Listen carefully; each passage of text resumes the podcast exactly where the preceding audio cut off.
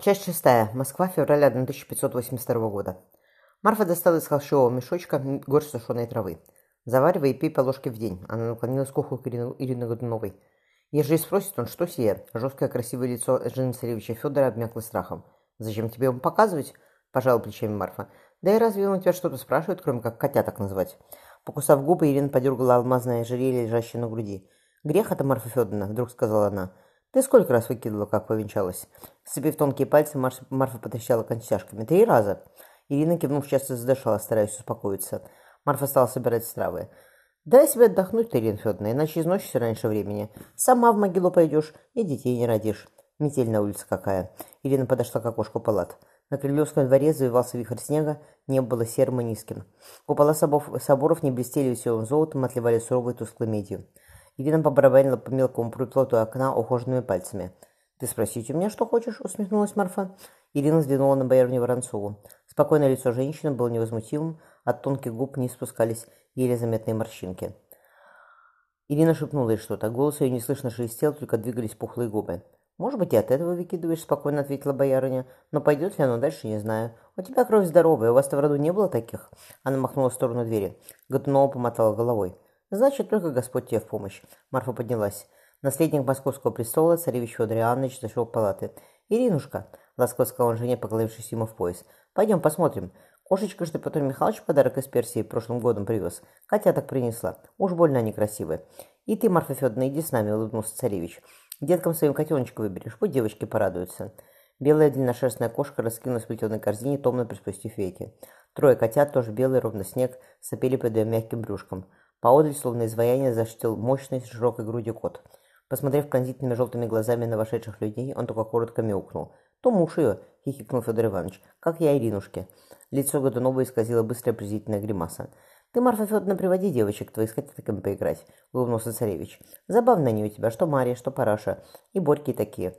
Если, ежели на то будет милость Господня, то и у нас с Иринушкой дитятка родится, правда?» Пристав на цыпочки, царевич поцеловал жену висок влажными отопренными губами. «Спасибо за милость, Федор Иоаннович», — поклонилась Марфа. Она застыла, не поднимая головы. Скрипнула разолоченная дверь, повеяла по ногам холодком. Низкий властный голос велел. «Федька, подь сюда». Ирина тоже опустила голову, увенчатую, расшитую зем... жем... жемчугом кикой. Иван Васильевич обвел внимательно прищуренными глазами палаты. «Может, вы, Марфа Федоровна, еще в Волоте, что ли?» «Да, государь», — спокойно ответила Марфа.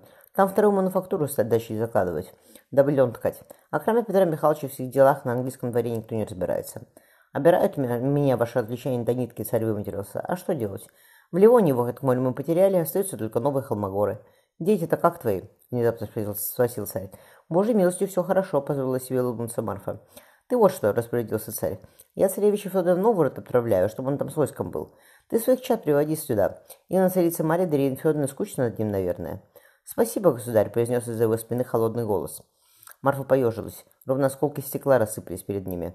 Царица московская Марья Федоровна стояла тонкая, будто тростник. Она была в опашне серого шелка, голову прикрывала кика, изукрашенная алмазами. Алмаз размером с волжский орех сверкал на ее пальцы.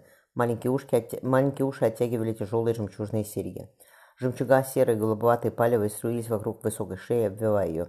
Алый рот был крепко сжат, будто изо льда вырезали изящные скулы. Ни кровинки не осталось в ее лице. Впалые бледные щеки застыли. Казалось, не женщина из плоти и крови появилась в темном проходе, а слабая тень, Дуни нет ее. То милость для меня, детей моих, великая государь. Марфа подняла голову. Иван Васильевич не ответил, щелкнул пальцами.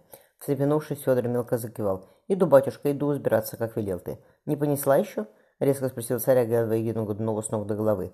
«Смотри, Ирина Федоровна, у царевича Ивана, покойника, две жены и начисто взяли за бесплодие свое. Новодевичий монастырь дорога известная». Щеки Ирины залили, она поклонилась свекру. «На то воля Божия, батюшка». «Ну-ну», — кисло сказал царь. Посмотрев на, на Марфон, велел. «Иди со мной, Берни. Разговор у меня есть для тебя». В личных палатах стоя была жарко натоплена. Опустившись в огромное бархатное кресло, Иван Васильевич потер колено.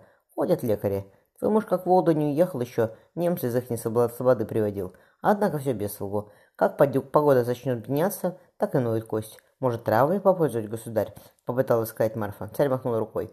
«Меч держать могу, в седле сижу лучше молодых, а что еще надо? И кое-что другое тоже меня не оставляет. Мать твоя покойница жену мою первую, Анастасию Романну, с надмием поила, чтобы понесла она. Знаешь ты их? Знаю, государь, ответила Марфа. Приготовь и Мари моей дай, велел царь. Девка она здоровая, живу я с ней, как мужу и положено, а все не зачинает. Мне наследник нужен. Ты сама видишь, что на Федора надежды мало. Ежели понесет Марии сын родит, так я тебя милостями не оставлю, Марфа Федоровна. Хорошо, Марфа помялась. Однако мне бы поговорить с царица, государь, по женским делам нашим, прежде чем с надами зачинать.